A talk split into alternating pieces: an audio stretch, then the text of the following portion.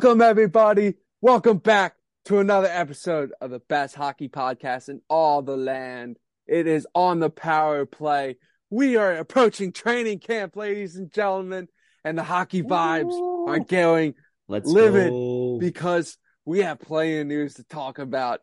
It's your boy, Matt Fisher, coming to you live.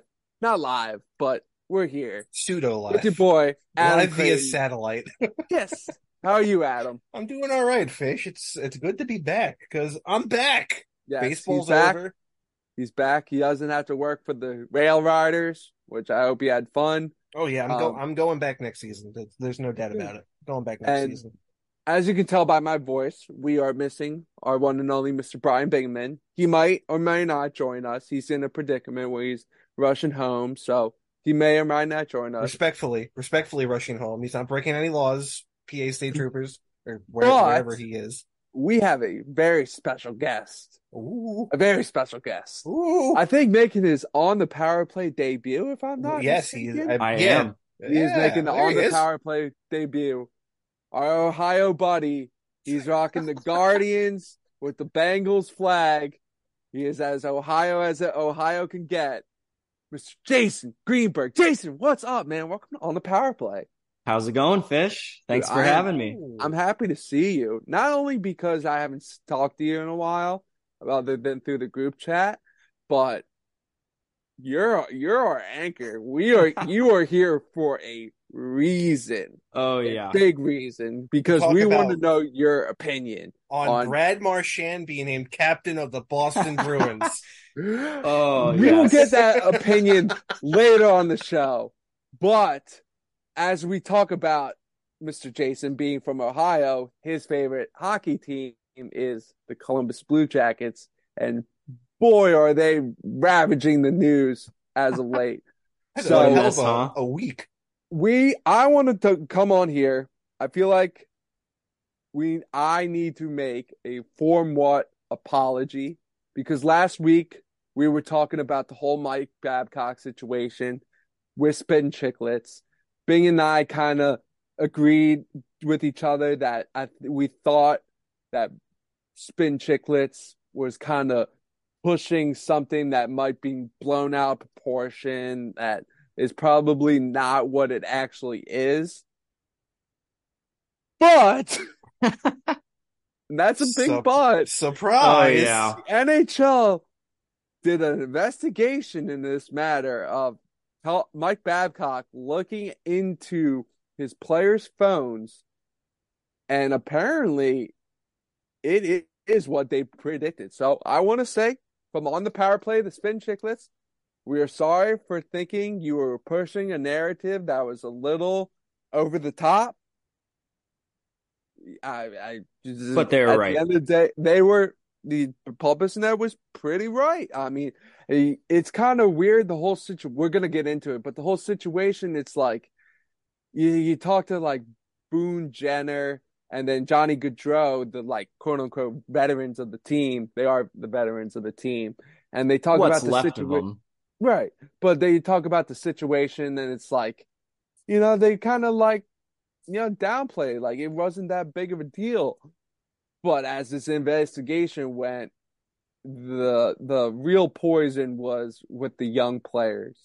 And boy, everything was true. Apparently Mike Babcock forced them to give turn over their phones.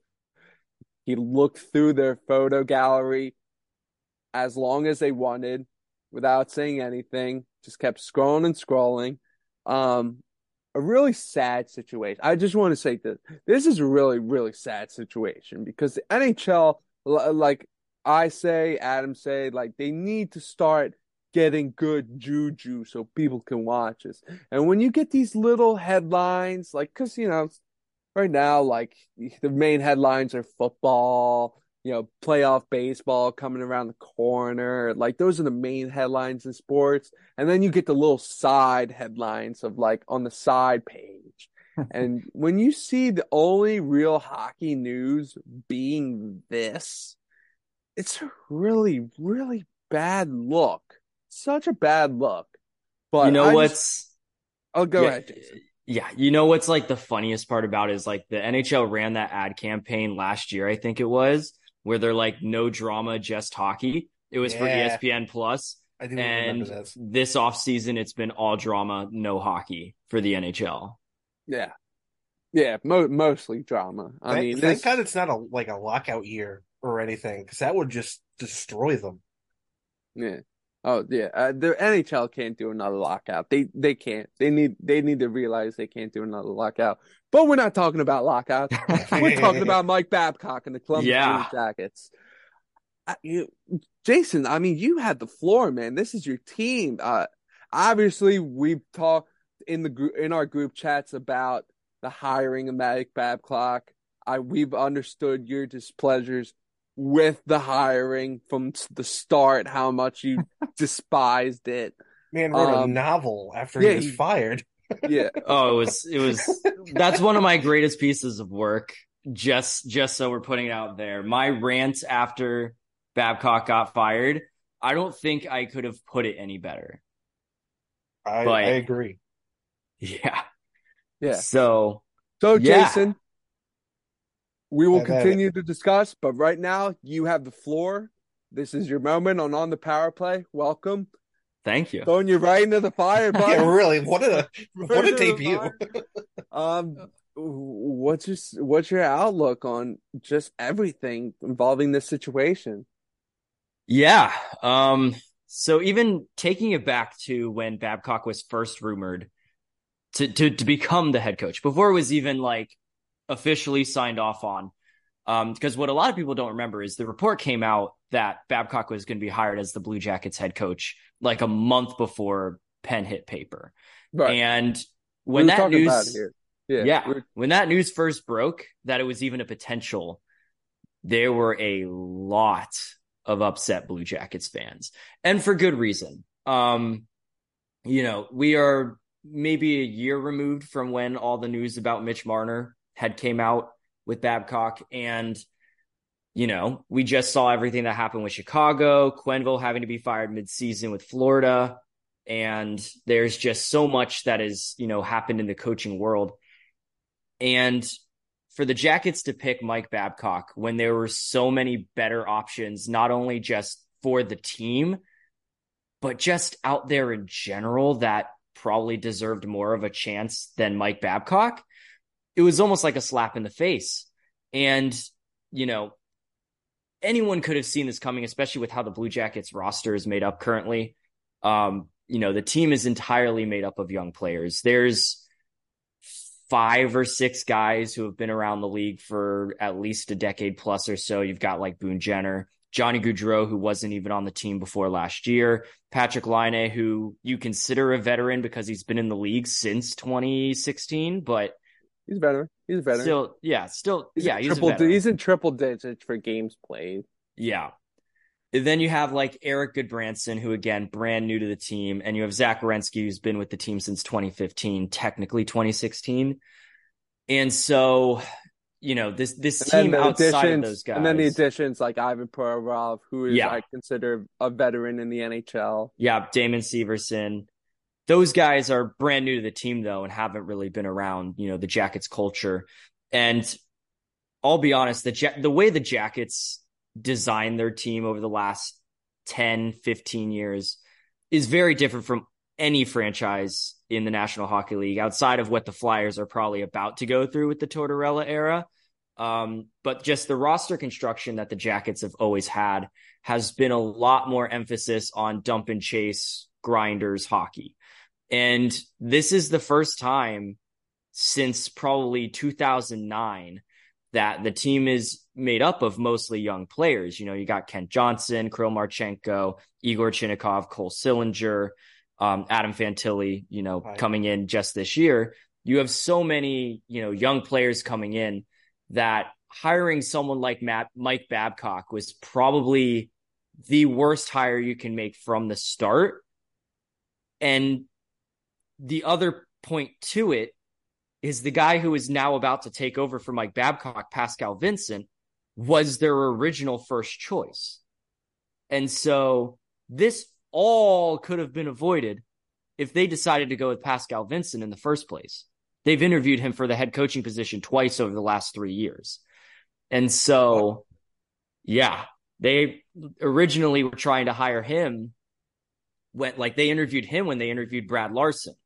Um, but the issue was Brad Larsen had a much higher knowledge of the team because he had been around Tortorella for such a long time. So that's why they went with him. But it's just, you know, for, you know, I, Frank Seravalli, I think, is the one who said this, and he put this in probably the best way that I could have ever described it. The Blue Jackets are one of the most irrelevant franchises in the National Hockey League. And this definitely just made them well, well, you know, some people will say good bad PR is good PR, any PR is PR.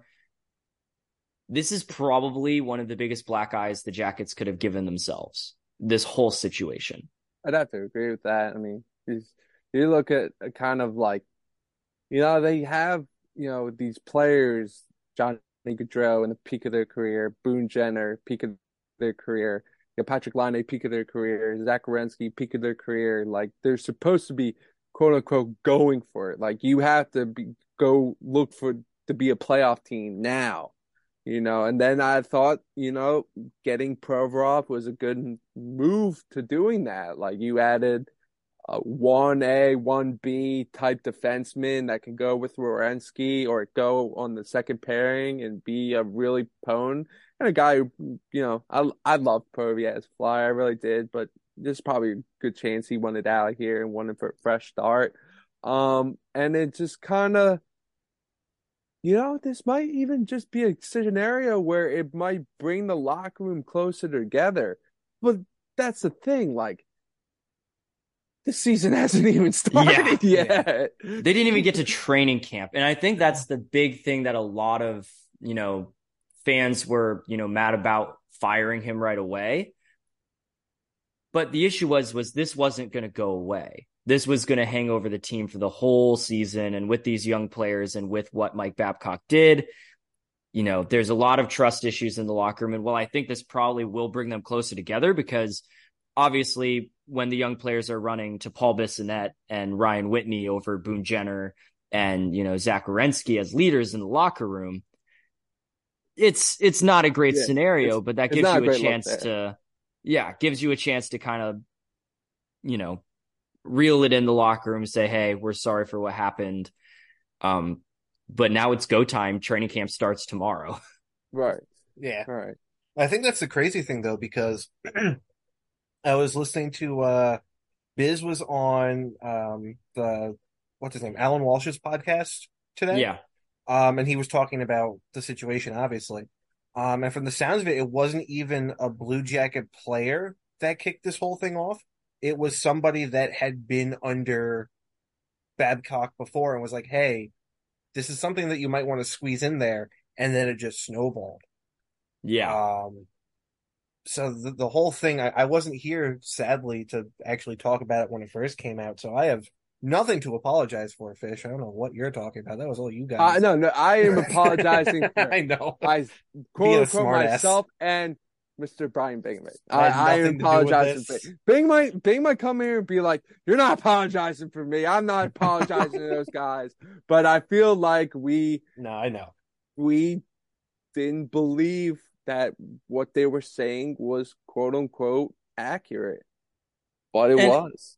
And I'll be honest, even when I first, you know, heard the report, I didn't make anything of it at first. You know, I I I chalked it up to well, I'll be honest, I chalked it up to exactly what happened, but I didn't think it was going to be to the extent that they ended up reporting that he was, you know, bringing them to their house, going through their phone, and then kicking them out before lunch was even served. Yeah, that, um, that, that story in and of itself is wild. Yeah, but you know, I thought it was just he brought him into the video room, said, "Hey, I'm your new coach. Introduction, shake hands, plug your phone in. Want to get to know you a little bit better. Um, just show me some photos." And then the young guys, obviously, with stuff on their phone, don't want that shown, uh, especially to a room full of video coaches. Um, so I just chalked it up to you know young players are going to have things on their phones that they shouldn't and the older players aren't. And so a lot of the older players were fine with it because they didn't think about the young players having bad things on their phone. But then turns out that no, Mike Babcock was actually intentionally spying and being a creep to them. And it was going to be a distraction the whole year. And it, if it wasn't now, it was going to be at some point during the season. And so I'm just, as a Jackets fan, I'm thankful that he's gone now. It's, it's over with. He's gone. That distraction is out of the way. And then hopefully team pulls it together and potentially competes for a wild card spot because before all this happened, that was where people thought we were potentially going to finish, but you never know. The NHL is, you know, changes on a dime. So big time. And of course, John Tortorella doesn't have to worry about anyone competing for him being the best Blue Jackets coach in in their franchise history. Oh, not at all. There's I don't think I don't think Torts was thinking about that to be oh, I, I doubt he's thinking about the Jackets at all at this point, but we do miss him. If there's uh, if there's a coach that we would want back, it would be him. I could believe that. I'm happy we have him. Um, but yeah, man, it's it's a scenario that you don't even even fathom. Like you can't even fathom in any sport being in a scenario, maybe like basketball because you have small locker rooms, but like like football is just too big. The locker rooms are just too big. Like you barely you barely get a chance to sit one on one with a coach. Just the fact that like he could ask you to look through your phone. Then again, NFL players are savages and they probably yeah. got so much shit on their phone and if they, if a coach were to online. go through it he would probably find exactly what he would be looking for in a matter of like five seconds yeah. Um, but it's a scenario where it's like I, I don't understand what Mike Babcock was truly thinking. Well, I'll be like, honest. When I think about it, I don't think he was thinking. I think he was just going back to what he used to do in D- Toronto and Detroit. And, you know, even stories of him in Anaheim back in like 2003. It just seems like, you know, he, he has his way of thinking and he didn't think he had any problem within. So he just decided to go through players' phones. What's, what's wrong with that? Right. It's uh, I I find it hard to believe he. I mean, he. I, they did have the twenty four seven when he was with uh Detroit, and he he showed kind of his true emotion. But that locker room, I mean, they had so many veterans on that locker room from Datsyuk to think Lidstrom was still there to uh you know you you look at um you know, just a but Chelios was still there. A lot of big time veterans. So I, I find it hard to believe he was doing any of this cookie cutter bullshit with, you know, veterans on that team. But at the end of the day, I you, you saw on 24 7, you know, him kind of treating the uh, camera the camera staff like absolute shit. I do remember him kicking them out of the locker room. I do yeah. remember that. I for, I forgot about that actually. Yeah. That was so one thing that I was going to bring up is, you know, cell phones obviously aren't new in a lot of our lives, but like back in 2014, which I believe is when that year's 24 7 came out. No, I think a was, lot of those I think guys. It was earlier. I think it was. I'm pretty sure because it was the. it was Leafs Red Wings, right? Leafs Red Wings, but that was yeah, that like, would have been 14. I thought. No, that's not. It was way before 14. That was like in uh 2009. Okay. Yeah. Like yeah, but 2009. Even when you think about it, no matter how far back it was, you know, a lot of those guys who were, you know, veterans like Lidstrom, Zetterberg, Datsyuk, you know, those guys, even back then, were like in their early 30s. They're not going to have iPhones with big f- storage, photo storage on there. A lot of those guys are still rocking flip phones. The nudes on them. I guarantee you, he found like at least 12 to 24 nudes on all these young players. Oh, no. Just scrolling, uh, just nude, nude, nude. Like originally, you know, and this is just pure speculation. Um, you know, I'm trying to think of like potential players that could have had anything on their phone. Oh, you from, better like, believe like Adam Vinatieri fucking had shit on his phone. I was girls. thinking players like Cole Sillinger because he's been in the news recently. Um, Uh-oh. and yeah, a complete other story there. If you if you've seen anything about that. Um, but yeah, I'm trying to like, obviously there's a lot of stuff on these young players' phones that they did not want Babcock to see that I'm sure Babcock was able to get his hands on and definitely made the situation very uncomfortable. I mean, if there wasn't anything bad on the phone, do you think they would he would have let him stay for lunch at least? That's a good question. Uh, probably not. He's probably just he won. He probably had an intention of just seeing what he wanted to see, and then not treating them like humans and not giving a shit. Um, yeah, it's it's a crazy situation. I mean, you know, everyone would point like fingers at like Torts. I'm like, oh, this is something Torts would do, but like Torts gets Torts actually is human and cares about his players. Like Oh yeah. this this Mike Babcock shows that he really doesn't give a fuck about his players. I think At his, all. I don't even know if it's so much that it's he likes to play mind games. Yeah. is my understanding. And, Like Tortorella, if we want to make that comparison, doesn't give me that vibe. Like he gives it to you straight, like Babcock would, but Babcock will do it in a like here's a map to find treasure.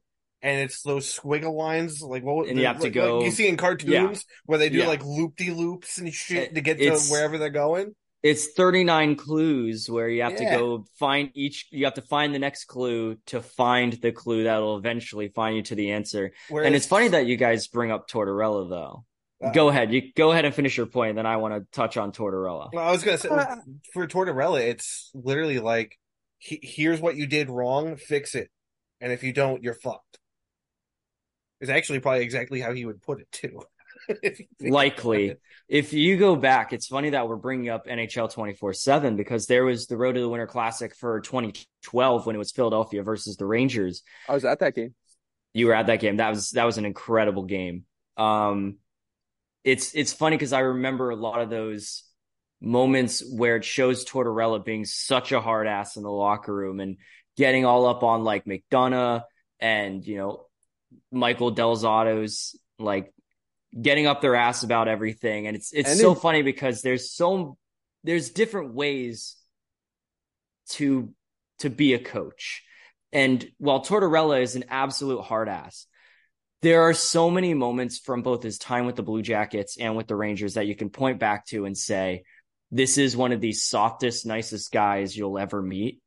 But when it's on, he is on fire. And it's funny because I feel like Mike Babcock is the exact opposite. When the game's off, he is the worst person, hates you, is cursing you out, trying to spy on you, trying to get in your head, play mind games. And the second the game is on and you're on the ice, he has your back. It's almost complete opposites to me. Yeah, that's a pretty good, pretty good visual of it. Um, yeah, I mean, Mike Babcock, I mean, there's a reason he, he, he hasn't been coaching in the NHL for a long time. I mean, you hear story, I mean, I brought on up on last podcast, but when he was in Toronto, he had what, Mitch Marner stand up in the locker room and list off all the teammates he thought was the hardest workers. Yeah. I'm like, who the fuck does that?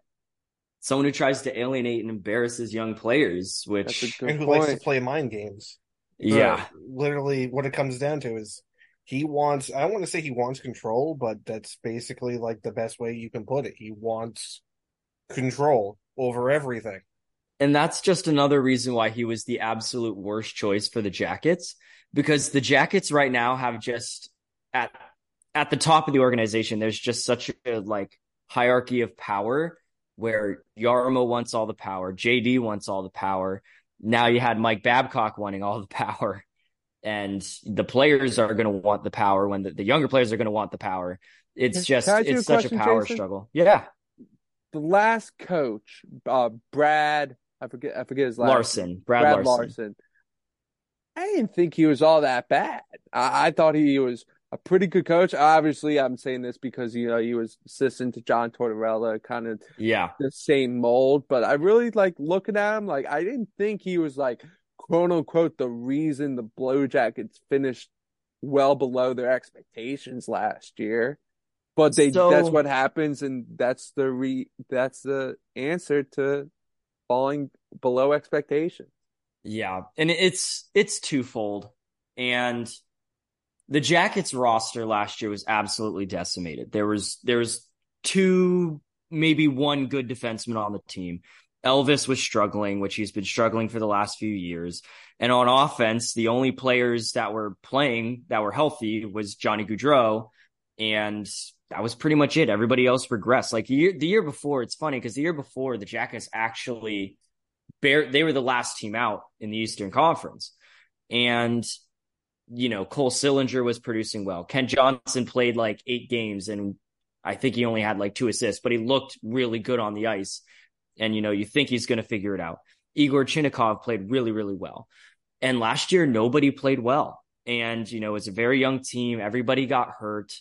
You know, you lost Werenski, who I'd argue is the most important piece to the team before More the season even yeah. started. More than likely, Or- he's the most important, most Yeah. important person. Yeah, it, it was maybe like a week into the season. I can't remember exactly when he got hurt, but he missed pretty much the whole season. And when you like think on it, Brad Larsen came under fire a lot when he was the assistant coach to Tortorella because his power play sucked. We were the worst power play team in the NHL for probably all of Tortorella's duration after his like first season or so. Even uh, with in Panarin, even with Even Panarin with and Atkinson, we were brutal for a long time on the power play. And a, and a big reason for that was because of Brad Larsen's tactics. And the way that they tried to do zone entries was just not working. They were trying to go backwards to go forwards. And they continued that under Brad Larsen, that same tactics and mentality. And while Brad Larsen was a great players coach to an extent, um, him and Patrick Laine got into it pretty hard in Patrick Laine's, I think, third game for the Jackets, uh, to the point where Laine was benched for the entire game after the first period.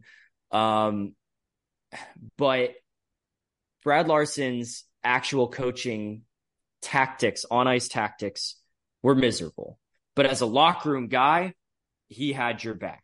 And that was one of the best pieces about him. And I think that's where, you know, there's players, coaches, which Ohio has a lot of problems with players, coaches, and terrible Mhm. tactics. Um, oh, going man. to, you know, the Cavs, the Bengals, all the teams have that issue. Um, even Ohio State has that issue at the moment. Yeah, and- they win. They win. Well, Ohio State wins, but it's not because of Ryan Day. In fact, they lose more games than they win, should win because of Ryan Day.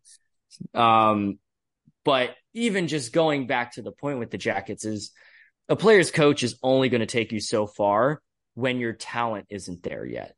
And so Brad Larsen is average to below average in terms of NHL coaching level. And getting rid of him, I believe, was the right move. Just hiring Babcock was the worst move they could have made.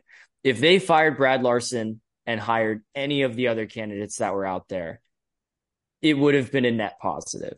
But going through everything with the Babcock situation, it's it's a it's it's just a giant question mark at this point. Coaching is going to be a question mark.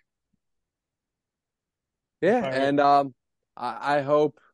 I mean, I, I'm a Flyers fan, so I can't say I hope if things get better for the Blue Jackets because we're division rivals. Um, but you know, Are we rivals? I mean, we're we're. I say every team you play in your division are your rivals because when you play them, those are the biggest games of the season. But then again, the Flyers and the Blue Jackets, if you look at the history, make trades with each other for Sergei Bobrovsky, Sergei Jeff Carter, Jeff Carter, Voracek, Voracek, Cam Atkinson, Cam Atkinson. The list goes on and on. What I'm hearing Dude, is, yes, Flyers, they are Flyers and Blue. Jackets legit trade players. Like I think that's like the first person the Flyers, Provorov even Jackets- just yeah, Provorov. happened. Yeah, exactly. The, it's they're basically have each other on speed dial come off season. It's like all right, like Yeah.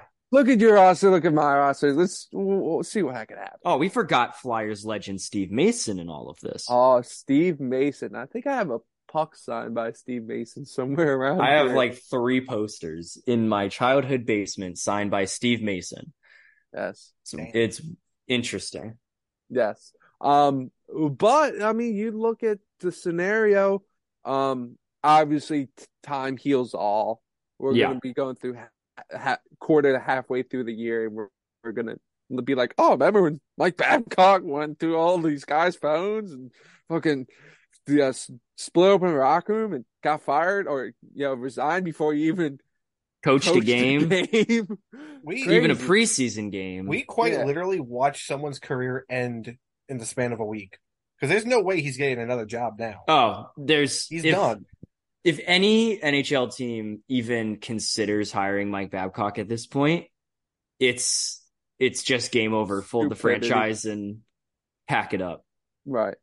Um, but you, I mean, you think about it, is at the end of the day, like that shit, ha that shit happens in all sports. Like people go ex extinct all the time. Does it? Um, I don't think I've heard of another coach going through this in another yeah, Actually- you can't, you can't say another coach has ever been fired or Jason, resigned Jason has before- one. Jason has one. it's actually hilarious. Um, because it's it's not the exact same situation, but it is it is very very similar. Um, it's it's different but similar. Uh, and it it stays in Ohio. Uh, the Cleveland Cavaliers had John Beilein as their head coach. I can't remember exactly what he did. It was either really bad remarks and just something awful he said to players but it got him fired and they just ended up promoting the person under him which was who they were going to hire anyways uh, jb bickerstaff who is actually the current head coach of the cavaliers and has led them to the playoffs so maybe that's the uh, that's the roadmap that's the blueprint and we can maybe be sitting here in what nine months from now and say pascal vincent is a uh, stanley cup champion with the columbus blue jackets Uh, I don't think any team from the Eastern Conference is going to win the Stanley Cup in no within a couple years. No, It's a Cup staying out west. I don't But- know, man. I think the Devils and the Rangers could make a make a run. I don't think so. I, I, I have, I have teams out west over most teams in the East, but that's a topic for another day because we have a ton to talk about. We knew the Mike Babcock situation was going to take up most of the time, and it did. But we still got plenty to talk about because moving on to one of the NHL's biggest sponsors, one of the newest biggest sponsors, had just filed for bankruptcy, and that is Mm. BioSteel. And I don't know, you know, some people might not be familiar with BioSteel because they are still relatively new. BioSteel is a performance drink that is basically like Gatorade, just you know, it's an electrolyte ga- electrolyte drink. Um, that the any that they became the primary sponsor of the NHL. I mean, if you watch hockey, like I'm obviously you're listening to this podcast, so you watch the NHL and you watch hockey, it's all over the place. It's all on the bench. it's on the boards It's on the boards. It's everywhere. And they just filed for bankruptcy. And the amount owed, the debts owed to the fran- the franchisees or leagues that BioSteel is is sponsored or it has partnership is massive. And the top of that list is the National Hockey League. And I just really, I really want to point my finger to Gary Bettman because at the end of the day, it's like you're the person that's going to make or break this fucking league. And it's either going to grow or it's just going to stay stagnant. And when you get situations, you know, obviously shit you can't really control, like the Mike Babcock situation is one thing. But when you have something like this in BioSteel and you're trying to promote it and it falls flat on the face, and now they owe you, I believe, 8.2 million. Uh, yeah. dollars? No, actually, How much? eight point seven million. 8.7 million. Jesus, They that's insane BioSteel- sidney crosby number right there yeah. Right. He owes the NHL that much money. And to be fair, that's pennies on the dollar for when we're talking about sports league. But that's not the point. The point is you need your sponsors to promote your game or your league. And when they fall flat on the face, you stay stagnant. And at the end of the day, it's like this league desperately needs to grow. And shit like this is preventing it from growing. Yeah. So you guys had the floor because I I could freaking I could go Homer Simpson on Bart Simpson with Gary Bettman with this shit right now, down my freaking neck, and be like, why can't you just? It's like, are you just gonna ride your high horse on Vegas and Seattle and be like, oh, at least I made two good expansion teams? Like, bruh, like, bruh, come Oh, on, man. you guys have the floor. Take take it away. Oh man. Um, well, I could start by saying BioSteel's actually pretty good if you've ever had the drink. I actually do enjoy it. I buy it. It's at my local grocery store. I go in there, I buy like six at a time. They're like a dollar. Jesus. Yeah. There's they're like economy? a dollar. Yeah, they're like a dollar. The it's fuck? six like I'm Oh. like yeah, they're not like big. They're like milk I saw- cartons, but yeah, like double I saw, the size. I saw the pictures of them. Yeah. And so, you know, I enjoy getting them. I think they're great. They have good flavors. It's easier to carry than, you know, the new Gatorade bottles that are like double the width that they used to be and like half the height that they were, like just weird shapes. But Fish, you're exactly correct. It's it's annoying to see this league continue to fail at some of the easiest pieces of marketing. And as someone who is a marketing major, Ooh. it's it's frustrating because you know you see when you think of Gatorade, you think of the NFL, you think of the NBA. Those are the two true leagues that you think of. And why is that? Because you have JJ Watt in Gatorade commercials, you had Peyton Manning promoting Gatorade, you Your had boy, your boy, What? your my boy? LeBron James. Oh yeah, well, like I was, yeah, I was gonna get to NBA. You have LeBron, you had Michael. Everybody who is a famous athlete in the NFL and NBA is very synonymous with Gatorade. You know, you have the Gatorade bath in football, and and like we call it a Gatorade bath. You don't call it an ice bath or a drink bath. You think you call it a Gatorade bath when I'm calling it they a win drink bath. Exactly. Exactly. You call it a Gatorade bath when they win the Super Bowl. And why is that? Because the most synonymous sports drink in the world is sponsoring the NFL.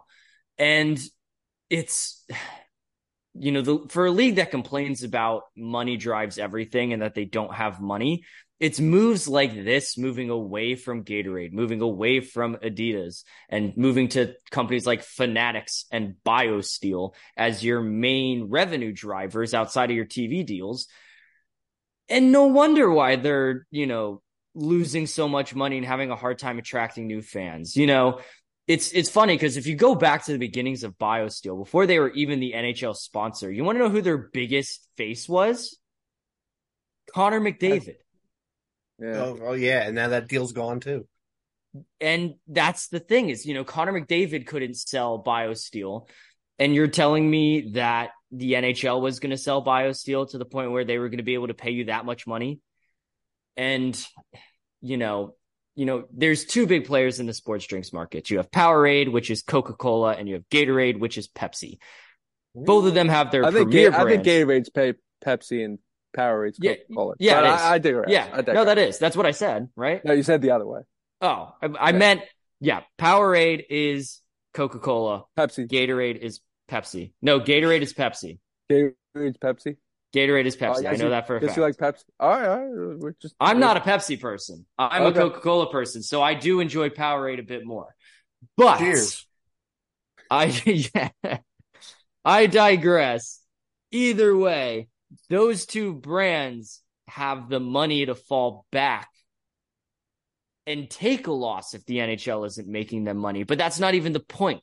The point is Powerade or Gatorade is going to be able to sell their product through the NHL. The NHL is not going to be able to sell their product through Powerade or Gatorade.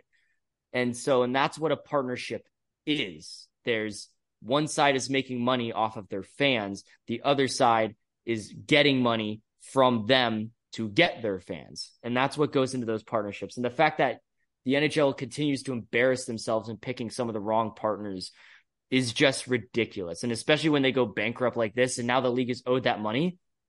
With them declaring them bankruptcy, are you ever going to see that? No. Or are you going to have to pick, you know, mid season a new sports drink, you know, provider for the NHL? When you think of like the biggest NHL advertisers over the years, the two that I think of are Bridgestone and Discover. And while those are big brands in their market, that's not driving in your revenue like Verizon does for the NFL. It's it's it's just crazy some of the business decisions that Gary Bettman decides to make because I'm going to derail the conversation a bit Go just on. for this one point. My friend and I like to joke all the time that Rob Manfred actively does not like baseball and he shouldn't be the commissioner of baseball because he hates baseball. Okay. Gary Bettman is very similar, but he does love hockey. He just acts like he doesn't. Yeah. That's, a, I that's an interesting way you can look at things. Um, well, Rob, man, uh, we'll, we won't talk about baseball. We'll We- just yeah. continue about hockey. I Yeah, just hello. needed the point Hello to describe to why I say it. Yeah. Um, I, you, you look at it like it really shouldn't be hard. And at the end of the day, it's like, what, what are you gonna, this should be the easy part of promoting your your league. Like having these companies, like no, no one should be like BioSteel. What the hell's BioSteel? Like, plus I, I got a funny story. Um, so BioSteel, so Carter Hart loved BioSteel so much, he drank so much of it that he got, I think he's, he said he started getting sick from it Oh, and he thought he, he was diabetic, but he's like, no, you're just drinking like way too much BioSteel. But, Add um, water into it. Like yeah. Um, at the end of the day, it, this hopefully this is one of the things where time heals itself. They find a new partner. They can grow the game through their new partner. But right now, it's like, you know, they just had a BioSteel camp like a couple weeks ago with McDavid, and now they added Bedard and you know a bunch of other NHL players. Now they're just bankrupt, and it's like, you know, when when is it gonna just finally click, Gary Bettman? When is it finally gonna click that it's like, oh, this plus this will equal profits instead of like, oh, if we promote this and if this happens and this happens and this happens and this happens and this happens, then the profits go. I'm like, no, it's it's not that complicated. It really isn't. And what do you think? I honestly don't have that strong of an opinion. Uh, it, it is it it be what it is. It's the NHL being silly and stupid, like you guys have said, and I'm just waiting for the day where Gary Bettman comes up and says, "Hello and welcome the new sponsor of the NHL, Prime Energy Drink." Logan Paul, KSI, get up here, because I know that's what's about to happen. I mean, they've been trying so long to get into the TikTok and the the youth movement that it seems inevitable. Prime is already sponsoring the UFC, so it's not like there's a, uh, uh, you know, it's coming out of nowhere. They're in the sports world. It's just a matter of time before someone else picks them up. And I feel like that'll be not as bad of a decision as BioSteel, but it's still going to be one of those. All right, when's the next controversy going to come around that the NHL is going to have to put a fire out for? But Adam, do you Hello. think that would be a good thing for the league? Because they are going for that youth movement. And if they get prime energy, which, you know, I've seen stories of kids like begging their parents for prime energy drinks. Do you think that that would be a good thing for the league because that young audience will see that name attached to the NHL and it'll drive that audience? Oh, absolutely. I mean, I've said it many a time. Fish has referenced it many a time that the league wants to grow the game. Like you gotta get people that are not typically involved in hockey involved in hockey, and I they've done a pretty good job getting people that I would have never expected to be hockey fans involved in the game. The biggest one would be like Will Ferrell and Snoop Dogg. I mean, granted, they're localized to the LA Kings. It's not like a league wide thing, but still, like those are two people I never would have expected to hear on a hockey broadcast calling a game. Like, what the hell is happening? But that's the stuff you need. And Prime would definitely do that. I mean, I work retail as my main job, and I have yet to see a bottle of Prime in my store. Really? Like, it is not there. Now, that could just be because I live in bumblefuck nowhere where it's not going to come in on a normal basis, but I have yet to see a bottle of Prime in my store since it's been in retail stores. So interesting. It's all over Cincinnati. I see it everywhere. That doesn't surprise me simply because I'm pretty sure Logan is from Ohio originally. He is. They're, so I wouldn't be surprised. Westlake. If, yeah, I wouldn't be surprised if they just shove everything they can in there. But I can 100% see a timeline where Prime is a sponsor of the NHL, and maybe it'll do good, maybe it won't. Time will tell. Uh, don't ask me how that's logistically going to work because I don't think you can squirt Prime bottles yet like they do Powerade and Gatorade. But hey, it's it's a you have to make a bottle, in. yeah. Which there's more marketing because then you could start breaking out into that. I mean, I've seen Gatorade bottles, empty ones, for sale in stores before too. You go to so, Dick's Sporting Goods, there's yeah. a wall of them. So I mean, that's where I see it going. Because uh, obviously they're gonna have to get a new sponsor. I don't think they're gonna keep BioSteel for next season. I'd be shocked. Like this season, they might have to, but next yeah. season, I wouldn't be surprised if they've got somebody new. Maybe they pivot back to Gatorade. I doubt it, knowing how the NHL is, but you, you never know.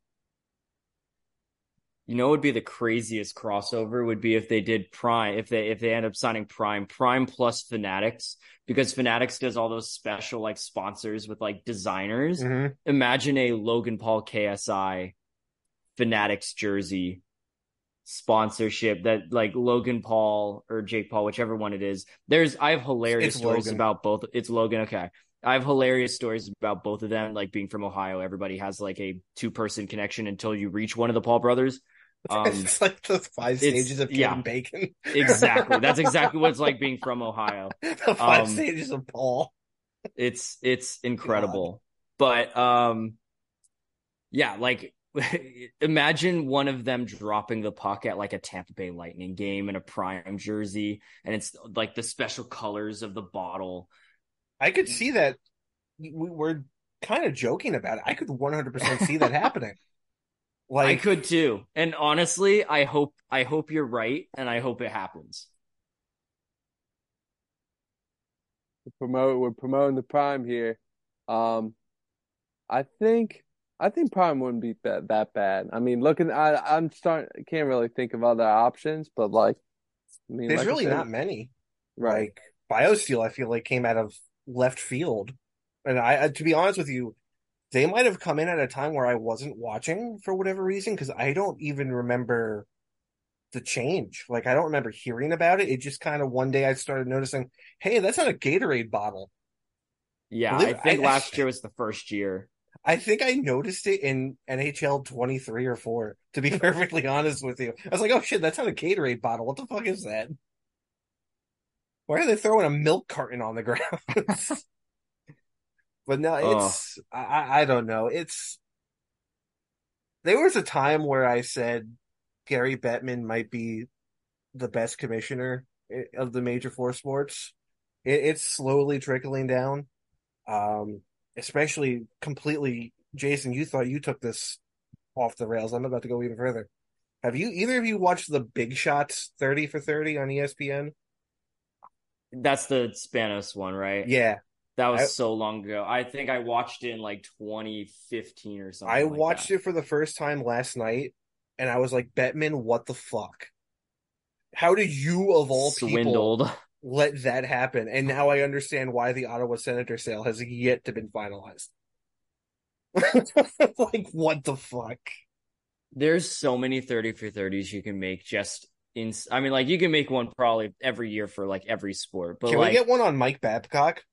We probably could, but that's what I'm trying like the point I'm trying to make is like the NHL has just so many moments that are undocumented. Like the NBA has film crews follow LeBron and like KD and all these guys throughout the season. So like nothing goes undocumented that they don't want. And same with the NFL with NFL films, like everything is filmed. You can't get away with it.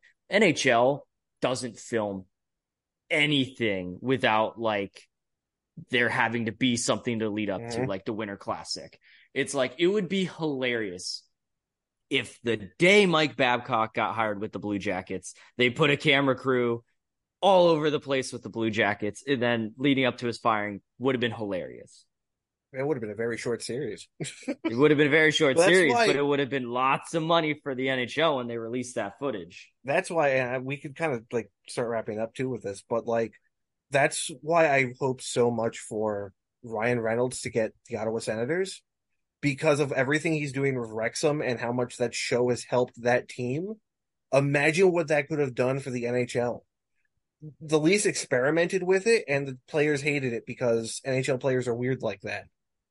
The that Bruins have a great. really good one. The Bruins have a really good one, and they do a really good job. Which actually, they just released a preview with their new captain. Segue, hey, uh, Brad Marchand. Brad Marchand being named captain. They had a really good segment earlier about his first like address to the team and everything, and you know that's the kind of stuff. You know, I remember being in high school. I I obviously being a Blue Jackets fan detest the Pittsburgh Penguins and hated the Pittsburgh Penguins growing up but they had James Neal on like NHL 36 and I loved that kind of stuff. All the behind the scenes just loved watching that growing up. And so that's that's how I became, you know, fans of certain players. And you know, that's what drives interest when you're, you know, a young high schooler. And that's what the NHL really needs to do more of. agree more about perfect transition, Jason, because now we're going to start talking about some of the news that happened today, um, obviously a couple days after you listen to this, to today Tuesday, we got some captains being named, boys.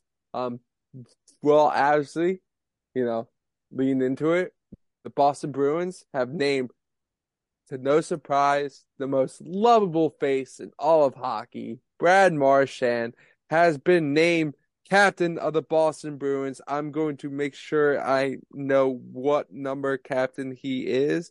Um, I'm like pretty 20 something. I think he's 24. I'm pretty 24. sure he's the 24th captain. Um, yeah, around there. 27. 27th captain. Makes sense.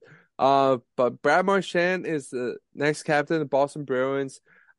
I'm gonna go on the plain side and be like, I mean, that was kind of expected. Like all the people that have left yeah. so far. I mean, Marshy's that's still the veteran of that team. It wasn't going to be Pastrnak, even though fans love him there.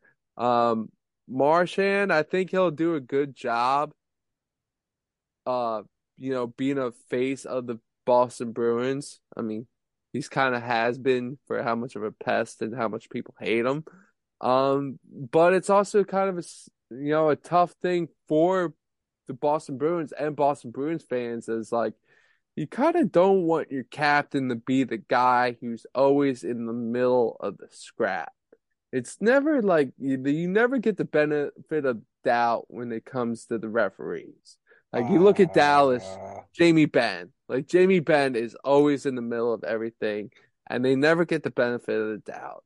But then you look at guys like Anze Kopitar, like who's never really in in the middle of the middle of the scrap, and he has great rapport with the referees.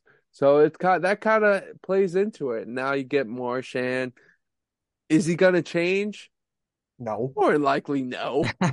he doesn't change for anyone. Change. Yeah, he's more likely this isn't gonna make him change. Um, but I'm interested to see kind of how he, he, you know, becomes captain. What do you guys think?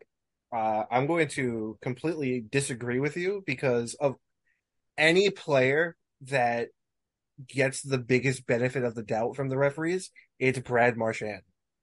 He is in their pockets like you wouldn't believe.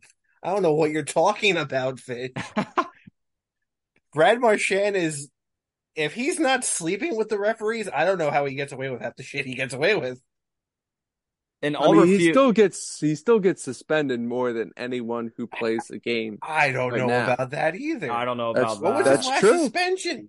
He got suspended this year or Did last. he? Yeah, But it's always like one or two game suspensions. It's not like he's being suspended for like weeks at a time. How this one? And the one thing I'll refute on that point is you said you don't want your captain being the guys in the middle of the scraps. That's exactly who the Blue Jackets have named captain every single time. Nick Foligno was the first person to go after somebody and fight someone. Same with Boone Jenner. good point. And the when you think about it, you know, sometimes the best captains are the fighting type. You know, Scott Stevens was the first guy to make a controversy happen. Three Stanley Cups to his name. Dustin Brown, Martin first, yeah, mm, yeah. because I- uh, because uh, of the I'm not best- high on Brodeur like other 'Cause of the league's are. best I, I know the wins. I know the we the wins and all of that is the big thing. I am so out on Brodeur being the best goalie in NHL history. Uh, hot take, but there's there there's a lot to that. Um, I'm gonna write that But- segment down because we're gonna need to revisit this at some point. sounds good to me. yeah. to me, when I think of a captain, it's going to be that guy who leads you into battle, and it's going to be that locker room face, the guy who brings the locker room together. And there's nobody better than that for his team, even when he wasn't the captain, than Brad Marchand. Mhm. You know, obviously Patrice Bergeron was that quiet leader, lead by example on the ice. But the morale in the locker room ran right through Brad Marchand, and I think he was the perfect fit to be named captain. Have it for two to three years until he retires, then they'll give it to Charlie McAvoy. Right. I, he was the one that I was going through other possible captains if Marchand somehow wasn't named it. McAvoy and Pasta were really the only two I could come up with in that order that I think would have quote unquote deserved that's that C. But I, I completely agree with Jason. Like I want a captain that's vocal on the ice, present on the ice, um, or at least has that kind of for lack like that leadership quality that you can't quite understand, but you know they're a leader. Like Matty Beniers right now is, I think, like the best example of that. Like I don't know what it is about the kid, but that is a captain of the Seattle Kraken. I don't care who's wearing it now. He is the captain of the Seattle Kraken. I look at my team in the San Jose Sharks, and I don't see Logan Couture as a captain. I don't see anyone really on that team as a true captain, but They I had guess, one. They Yeah, just no. traded him. yeah, you know, but uh, Yeah, but my my I'm point gonna go is cry in of- my pillow now. Thanks, Sorry. Jason. hey, my my point is like you don't want your captain always being the guy who's heading to the box. Like that's kind of the tough point. Like I can speak from my point exactly of like a guy like Mike Richards who's, you know, kind of always in the fight, always stirring the pot, plays hard, finds his way in the box. did he or did he not lead that team to a Stanley Cup final? He did. I mean, he also had guys like Chris Pronger. Did Claude Giroux lead that team to a cup final? And I love Claude Giroux. Right. But at the end of the day, who had a better relationship with referees and that got the benefit of the doubt? Was it Mike Richards who was in the box all the time, or was it Claude Giroux who was not in the box all the time? That's kind of how I look at it. The relationship between an official and the captain doesn't need to be the strongest. And that's the one thing I think that is I- so I overrated in disagree. terms of I disagree. You need you want your captain so- to have you have good rapport with referees because it only benefits the team. It really does. It's not like, oh, that shit doesn't matter. It does. If a referee gets annoyed by a captain who's fucking always always starting shit, always in the always in a fight, always heading to the box for doing shit, like he's not going to give them the benefit of the doubt when there's you know like a brawl going on and they're making penal- penalties and they're going to be like, "Oh, well, why should I listen to you?" While like a guy like well, they're not going to listen to either of them. That's the referee's decision. That's a good point. You know, it's the ref if it's a referee's decision. But you look at a guy like Claude who, you know, didn't really, you know, spend his time, you know, chucking knocks and shit. Um he Fucking nuts. chucking nuts. Uh Why he wasn't just- that the name of our podcast? I need. I was gonna. I was just about to say that needs to be a segment. uh but like he Write that down. had Write that down. then it, the referees respected him and they listened to him and you know they gave him benefits of the doubt. Uh, so that's what kind of my point of view of it. I just think that's such an overrated part of the captaincy. The captaincy is supposed to be a leader. It's almost a, it's a it's a symbolism thing. And while yes, those are the guys who are supposed to talk to the ref, the assistant captains are allowed to talk to the ref as well. And so if, right. if you're really that worried about it, then Pastrnak and Charlie McAvoy are able to go there and calm the referees down as well. That's fair. I mean, calm uh, them down. Can... There's no calming cal- NHL cal- referees yeah, yeah, down. Yeah, that's very like fair. Telling, that's like telling an umpire to calm down. well, I, the difference is is the NHL referees are allowed to be a part of the show. The umpires are not supposed to be, but try to be. Fair enough. I'll give you that. Give you that. But moving on, we got another captain see to talk about as the St. Louis Blues announced the 24th captain. They've had 24 captains? What the 24th captain. They've been around a while. Sneaky. Yeah, since 1967 with the Flyers and Penguins, oh. LA Kings. Um, but they have announced Brayden Schenn, former Flyer Brayden Schenn as captain of the St. Louis Blues. It was kind of expected. Um, you looked at kind of their lineup. It was either him, Faulk, Justin Faulk, you know, Robert Thomas, Robert yeah. Thomas. The so kind of you look at Brayden Schenn as being the guy who is has the veteran rapport, was there when they won the Stanley Cup. You you can look at it as though like you know Brain Schenn, you know, is a guy who's always in the fight, you know, isn't afraid to throw him and stand up for a teammate or what have you. And uh, you look at Schenn, you know, it's kind of hard to say that he's a, still a top six player on that team, which it's fine, but like at the end of the day, if you're if your captain isn't a part of your top six, chances are he won't be captain for long. So um, I'm happy for Schenn. I have a Brayden Schenn jersey. I was a big fan of Brayden Schenn when he was a Flyer. I saw his first NHL goal, which was at the Winter Classic between Flyers and Rangers. Um, a lot of great memories. I'm happy for him. I'm ecstatic that Chief Craig Berube decided to name him captain. Um, it's he he's going through in a, a situation where kind of like the Blue Jackets last year. They greatly underachieved, had expectations, fell well short of them, and are trying to get back to those expectations of being a team in the Western Conference that are a playoff team. What do you guys think? Adam, what are your thoughts on this one? Yes. What do you think uh, of Mr. Brain Schenn? I it was to me like kind of out of nowhere pick because I forgot he was even a St. Louis Blue. Um, but I don't disagree with it. Um, I do think he's like you said, Fish, going to be a, I guess like a transitional captain. I don't know. It'll probably. I feel like it'll probably go to Thomas because I don't know who else is really there that could take that that would lead the next generation of St. Louis Blue. Nobody. Through, exactly. Um, there's one name I have through the, the the remainder of his time there.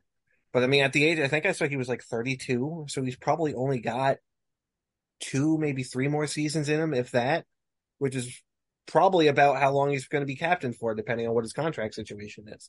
So I, I don't hate the move. I don't honestly view captains in that high of a regard anyway. I, I feel like I should maybe view them a little bit higher than I do, but there's, I, I don't know. I feel like I've been burned by Logan Couture too much that I just don't care. I mean, your team is the team that did name two different guys captain and just kept ripping it off of their chest every few years, depending on how bad they played with Marleau and Thornton. Hey, listen, I wasn't watching around that time, so I don't give a shit. That's fair. I just remember growing up, he would be like, it's Marleau. Two, three years go by. Nope, never mind. It's Thornton. Two or three years go by. Nope, it's Marleau again. No, actually, it's Pavelski. Uh, then we'll give it back to Thornton. Oh, no, never mind. Yeah, well, and we'll figure it out sometime. Uh... Yeah. pretty much. It's it's just a label, and I I agree with both of you guys. Brayden Schenn's a transitional captain. It's very much how I view Boone Jenner right now for the Blue Jackets. Is it's not the guy that you think it should be. Um, the Blue Jackets gave it to Boone Jenner because there was no one else left to give it to. And that's exactly what Brayden Schenn is right now. But there is a name that I do have in mind that I think could take it. Well, I think Robert Thomas deserves it. Say, Um, say the one that we all want that can't happen. Who, Kyrou? You think that's what I was going to say, Jordan About to say Kyrie. Uh, I was Kyrou. wait, I wanted you to say Binnington. oh no, no, no. Uh, so I, I'm of the opinion that goalies should be able to be captain. I mean, Roberto Luongo was the last one, um, but Jordan Kyrou is the one guy that I could see that could be the captain because he's the one young player on that team that's going to be there long term. Besides Thomas, um, you know, think of him. That's a good pick. Actually, I really like that pick. I like it more than Thomas, honestly. Yeah, but at the end of the day, like you're going to give it to the guy who's older and about to retire. You're going to let him have that last shining moment, especially somebody who was on the Cup championship team. Um, you know, I mean, the Blue Jackets gave it to Jenner. Nobody else was on the team outside of Werenski, and they weren't giving it to Werenski because now Adam Fantilli is on the way, and they'll give it to him eventually. But when you're a team like the Blues who don't have that crop of young talent, and you just sold off all of these guys. You know, O'Reilly and Tarasenko just left the organization. There's there's no one to give it to outside of the guy who's been there the whole time. And Brayden Schenn's like the perfect perfect embodiment of I think what St. Louis Blues hockey is. And that's just well balanced, not notable names, but a lot of really solid hockey players. And I'm happy for the guy. You know, how many how many guys get to say that they're a captain of an NHL hockey team? Um, Brayden Schenn now gets to be added to that list. Good, good words, Jason. I like it. I'm happy to have you on the pod, man. You're fitting in well here. We get good co- hockey combos with you. Yes, Uh, sir. That's what I'm here for. Yeah, but um, other than that, boys, uh, any other news uh, besides obviously training camp starting? You know, co- right tomorrow at once this pad jobs. So today, um, you know, the season's about to start. Uh, a lot of uh teams kind of looking at the Hockey Canada situation and waiting, but then again, they're like, ah, why should we wait? Let's just continue to go on. Um, what do you guys think of the start of the season? Like, I need you, it. you need it. It. I need it. you needs it. Yeah, I, I think, I think we're gonna. I'm not speaking about as a Flyers fan because people are predicting the Flyers to be one of the top three worst teams in the league. I think there's going to be a lot of things happening, especially early in the season, that no one saw coming. Like I think some teams that are going to predict to be hot are going to struggle hard at the end, at the beginning of the year. I think some there are going to be teams that are predicted to be really bad that they're just gonna they're just gonna come out hot and they're just gonna show like, hey, we're not as bad as people think we are. Um, and I just think uh I think there's gonna be a team also who is like projected to be very, very good that's just gonna get depleted with injuries. And they're gonna be at the end of the season being like, What the fuck happened? I thought we were a Stanley Cup contending team, like guaranteed playoff spot and come Are you March, referring to the like, Florida Panthers? I, that's one of those teams. I have the Panthers missing the playoffs. I think they're going to be awful. I think they're going to be downright awful. I, I don't think they're going to be awful. I hope they're going to be awful because we have their first round pick this year. Flyers so You're biased, but that would be great. I I But do I- think that the Florida Panthers are going to be miserable this year. I mean, they they had an MVP caliber season from Matthew Tkachuk last year, and they barely made it. So they're going to be missing their top two defensemen halfway through for most of the season, over halfway. Like I don't think Florida's go a team that's going to make it. We'll see, but at the that's one of the teams that everyone's just penciling them in to be a top three team in the Atlantic, and I'm like, whoa, whoa, whoa, whoa, slow down. like, yeah, it in hockey more than any other sport, including football, because I hope the Eagles get back to the Super Bowl.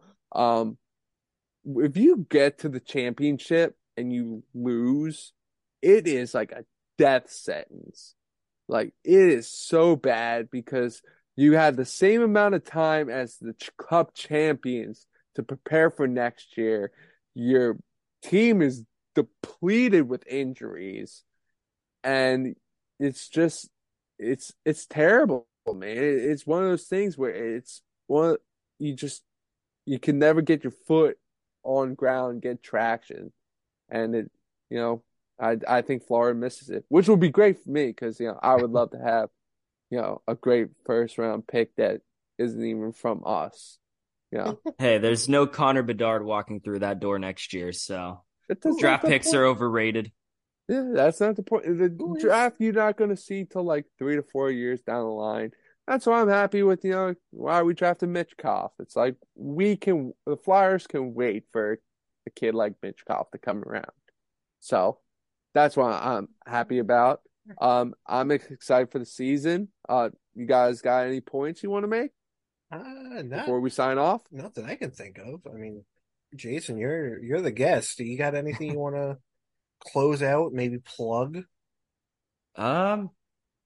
Well, I was gonna take the time to give my jackets predictions just because Ah. We're talking about you know new coach coming in, and we're talking about standings. I do think that this jackets team as a roster is underrated. I think they make the wild card. I really do. Do I think they get swept out of the first round? Of course I do. They're not that good. But I do He's think- realistic, everybody. He's realistic. I do think this roster is talented enough, and depending on how well Elvis can play, I think that they are one of the better teams in the Metro. The Metro is getting way worse. The Atlantic is still a bloodbath, in my opinion. I think I think the entire Eastern Conference is getting worse, but I do think the Atlantic has a lot more deep teams. You have like Buffalo. Um, I still think Boston's really good. Everybody's really low on Boston. I think Boston's still the team to beat. Tampa's still going to be good despite, you know, if they lose Stamkos after the season or not. Toronto's still there. I think Florida misses. Detroit's no slouch. Ottawa's no slouch at this point. The Atlantic is deep. Metro, not so much. I think the Jackets could sneak in. And from there, you never know.